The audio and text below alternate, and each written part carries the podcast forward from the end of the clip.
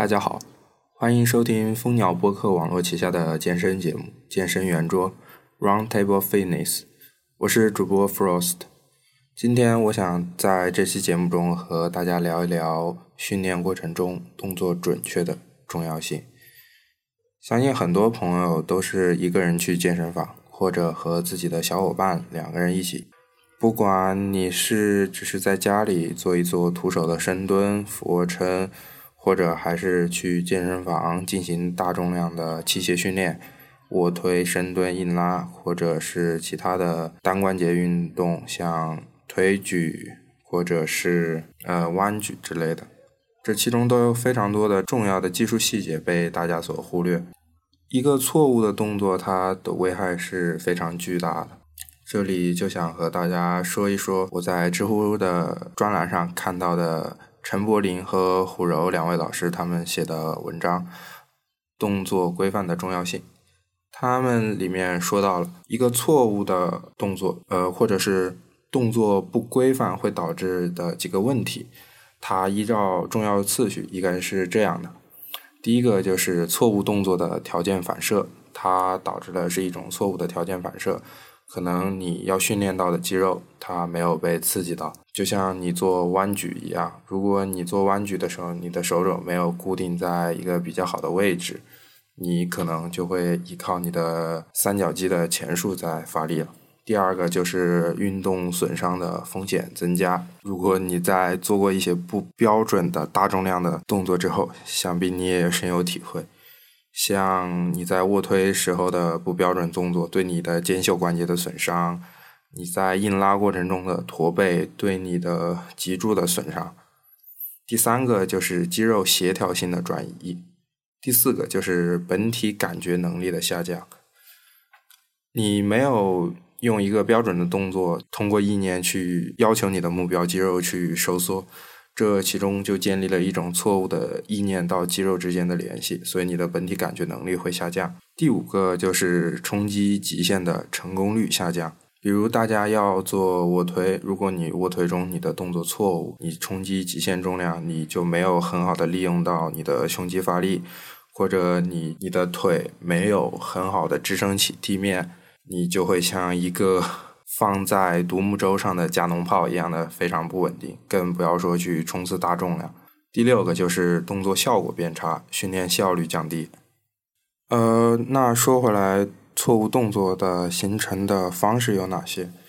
我想最重要的就是一个是姿势，起始的姿势；第二个呢，就是你的动作的速度、速率，它的节奏。还是以最简单的哑铃弯举为例，很多人在做哑铃或者杠铃弯举的时候，他们会在两边加上一个非常重的杠铃片。我在健身房见过一边加上十五千克的杠铃片在做弯举。我不敢说他们没有力气能举起这么大的重量，但是我想说的是，如果你想单纯的刺激到孤立的刺激到你的肱二头肌的话，我相信在这么大的重量下，你呢？你做的动作的节奏将会是有问题的。很多人都是在那里甩，甩是可以的嘛，是可以，但是这不是我们现在首要要关注的问题。我们要孤立的刺激肱二头肌，以弯举为例，首先我们要保证腋下和肘部贴近身体两侧，保持稳定，固定不住。然后集中意念在你的肱二头肌的发力上，将杠铃举起，然后再放下。因为很多人他举起不了这么大的重量，然后他都，但是他又需要把这个重量给举起来，所以他就会借力，就是我们常见的把哑铃给甩上去。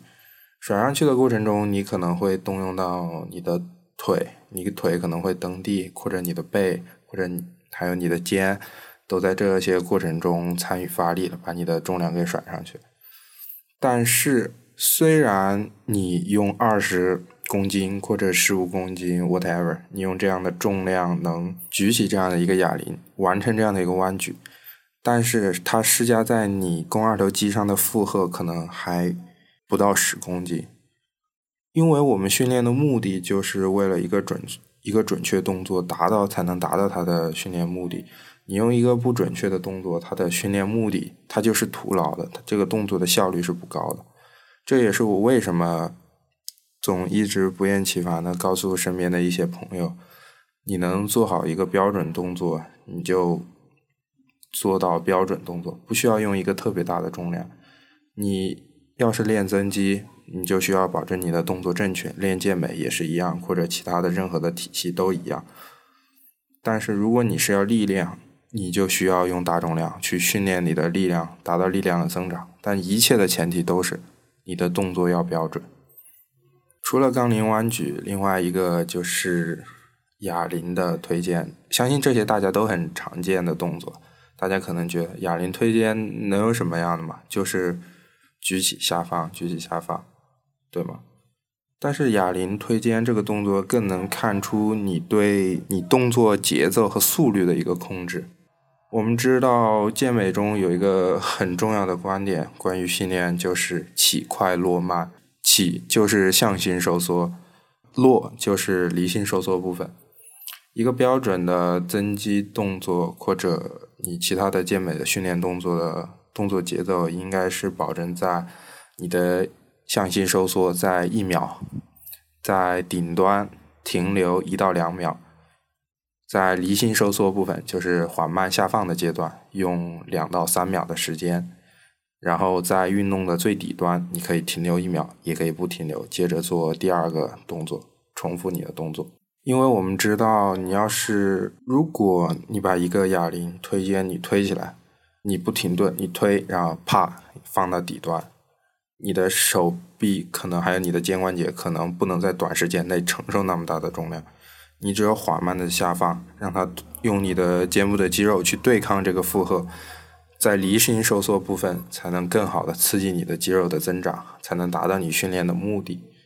所以你训练的目的是为了训练你的肌肉，所以我不建议你用一个特别快的速率去做做一个动作，尤其是在你重量的下放的阶段，你要缓慢的下放，用一到两秒的时间。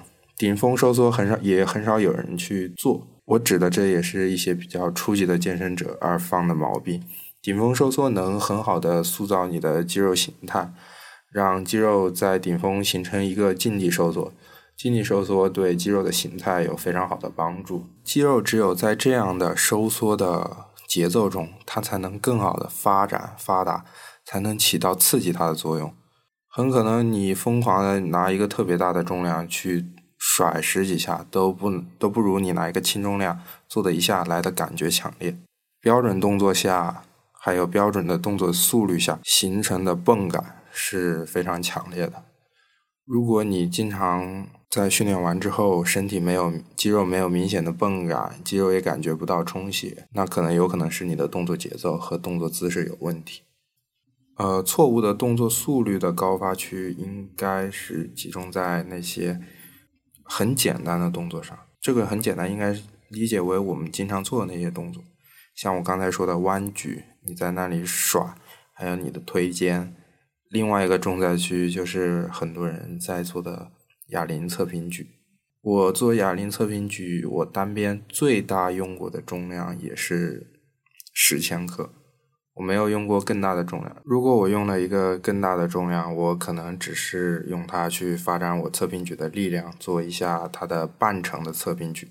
因为我知道我根本不可能用一个二十千克的重量或者十五千克的重量这样的大重量来做侧平举的全程。这里我就不说。然后我说一下一些错误的侧平举的现象主要是怎样。很多人就是类似于腿蹬地，然后利用腿的力量。然后双手就把侧平举，就是把哑铃甩到身体两侧，呃，水平的高度，然后就放下来，就这样，就那种动作很酷，你知道吗？就是那种我一只手我拿一个十五千克的哑铃，我可以做侧平举，而且我还可以做的很快，其实一点用都没有。不管是侧平举还是什么动作，如果你想要对肌肉的刺激持续增加的话，你必须要做一个顶峰收缩。你回想一下，如果你拿一个十五千克的哑铃做侧平举，你真的能做到顶峰收缩吗？动作的最高点，你能在手臂持平的高度上，放平的高度上，你能停留一到两秒？我相信很多人都不能。所以你为什么要用这么大重量去去做这种这种很需要你动作规范性的训练？所以这就是一个很矛盾的地方。但是在许多训练者本身，他们是看不到这一点。就是说，我要通过，我要想让我肌肉增长，我必须要通过正确的动作。但是大家许多时候做的动作，恰恰又都是错误的。好，说完了这几个常见的。那我们再说一说，我刚才也说过，可以做一些不标准的动作和一些动作速率比较、节奏比较快的动作，就是推上去放下来，推上去放下来，我不需要停顿，我在离心收缩也不需要很慢，这样做是有它道理的。它一般存在于什么地方？首先，我说的不标准动作指的是一些需要借力的动作。我们知道，在你在健美运动中，你的锻炼的肌肉的负荷可能是达到一个力竭的状态是最好的。然而，有的为了训练者为了达到他的肌肉的负荷的增加，他可能会在你训练的后面几个再做几个不标准的动作。比如你做杠铃弯举，你可能一边加七点五千克，总共二十千克的重量做弯举，你做十个你就力竭了。但是这种力竭只是代表你在这种重量下你可以力竭，但是你还可以做几个不标准的，比如说我只做半程，我就甩几个。这甩几个其中过程中，虽然身体其他部分参与发力，但是你的肱二头肌。也发力了，对不对？所既然有发力，所以这一些负荷就会施加在你的肱二头肌上，所以这样你的负荷就会增加，对你的肌肉的增长也是有帮助的。但是这样的动作只是一个接力的动作，它只是在你最后接近力竭或者达到力竭之后做不动的时候，你才可以去这样做。另外一个就是动作的速率。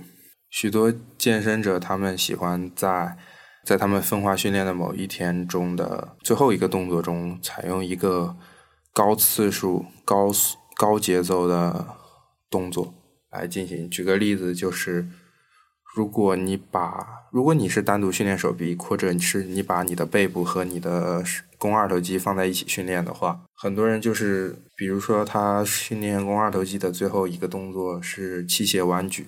然后他最后一个动作，他就可能会做十到二十二十个以上，二十个到三十个，然后它不会用特别大重量，它会很快的做。它这样做的目的呢，就是让你的肌肉在你训练即将结束的时候，达到最大强度的充血，让最大量的血流量进入到你的肌肉，把营养物质运送进去。这是可以的，但它只应该是存在于你的训练的最后的一个动作当中，它让你的肌肉达到一种完全力竭的状态。可能我们说的力竭，我们一开始理解的力竭是，呃，十公斤的弯举，我做了十次，那我就我力竭了。但这种力竭只是代表你在这个重量下的力竭。如果换成五公斤，你还可以再做多做几个。但是像我刚才说那种极高次数的让你快速做动作，它是让你肌肉的完全力竭，你在任何一个重量下你就不可能再完成。它这样的训练方法对你的增肌也是有非常好处、非常多的好处，但它的前提是你真正了解这种训练方法，并且它只存在于你训练动作的最后一个当中。那么话说回来，很多朋友现在都会。用手机 app 或者在网上看了一些相关的 GIF 动图之类的，或者是亦或是视频这样的关于某些健身动作，可能会有人演示，然后在但是还在健身房操作起来还是会有各样各种各样的技术细节。呃，我相信不是每一个健身的朋友，他们都有足够的耐心和精力投入到对训练的。当中去，他可能只是想去锻炼一下，但是他不会做过多的学术上的研究。但是不管你有多少的精力，训练动作的标准性这一点上，你是绝对要投入精力，因为你如果做不到这一点，你的其他的做的一切都是徒劳。所以我关于如何自己在没有私教的情况下。纠正自己动作的准确性呢？大家可以多上网看一下视频，网上网络上也有许多比较好的健身的一些动作的演示。然后大家不应该只关注于这个动作本身，不是说让你做一个钢线下拉，你就知道，那我就去钢线那里拉几下。你要多关注一下别人的身体一些一些几个关键部位的姿势和他们的运动方式是怎样的。就拿钢线下拉为例，他是站直身子做，还是还是半蹲身子向前倾做？看看他的肘关节有没有移动，他的肘关节是不是固定住了？他的运动速度是怎样？他用他是不是用很快的速度拉下来，然后停一会儿，然后再用很慢的速度放上去？应该多关注一下这样的细节，而不是照葫芦画瓢。我知道有这个动作，然后我就立马冲到健身房去，我就这样做。那你恰恰就没有达到一个动作它本身最应该有的价值。我还建议大家，尤其是初学者，一些比较多关节的复合性动作下。多用轻重量找找感觉，切不可急着上大重量，尤其是卧推、深蹲和硬拉，其中以硬拉和深蹲的技术难度，呃，稍高于卧推。卧推当然的技术难度也会也有很多。很多人可能会觉得说，我在训练中我自己找感觉，然后我自己摸索。我的建议是，除非你真正有信心，觉得你能做对它。其实你你完全可以用一些比较轻重量去完成它，直到你真正的能就是对其比较熟练了之后，才可以上大重量。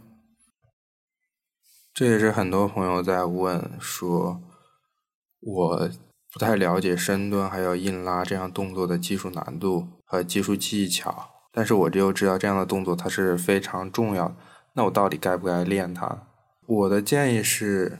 自己多摸索，你想完全达到专业的级别是不可能，但是你能很大程度上的避免受伤，这是完全可以接受的。前提是你要多在实际中多去摸索，用轻重量，用空感，多去感受其中的技术细节。如何判断自己的动作有没有做没做标准呢？可以让你的健身小伙伴在你健身过程中。给你拍一些动作的视频，比如说你在硬拉的时候，让他从侧面给你拍下来，看看你的脊柱是不是成一条直线，看看你有没有驼背，看看深蹲的最低点，你的脊柱有没有有没有弯曲，或者看看你的大腿有没有蹲到和地面平行，或者你的膝盖有没有稍微的内收等等。亦或是让他看看，在你卧推过程中，你的肩关节是否、你的肩胛骨是否始终是收紧的状态，这些都是我们可以自己纠正的。等你真正看到你自己在视频中的那个你做错误动作的时候，那种感觉将是非常明显的。今天这个短暂的个人谈话里头，就说到了关于动作规范最重要的两个核心。一个是动作的姿势，一个就是动作操作的节奏。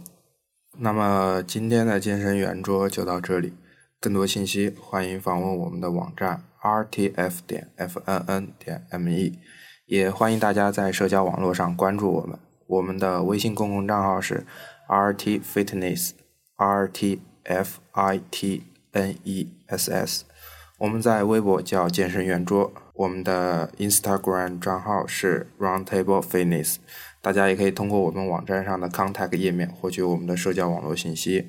我们的网站是 rtf 点 fnn 点 me。好了，感谢大家收听本期健身圆桌，我们下期再见。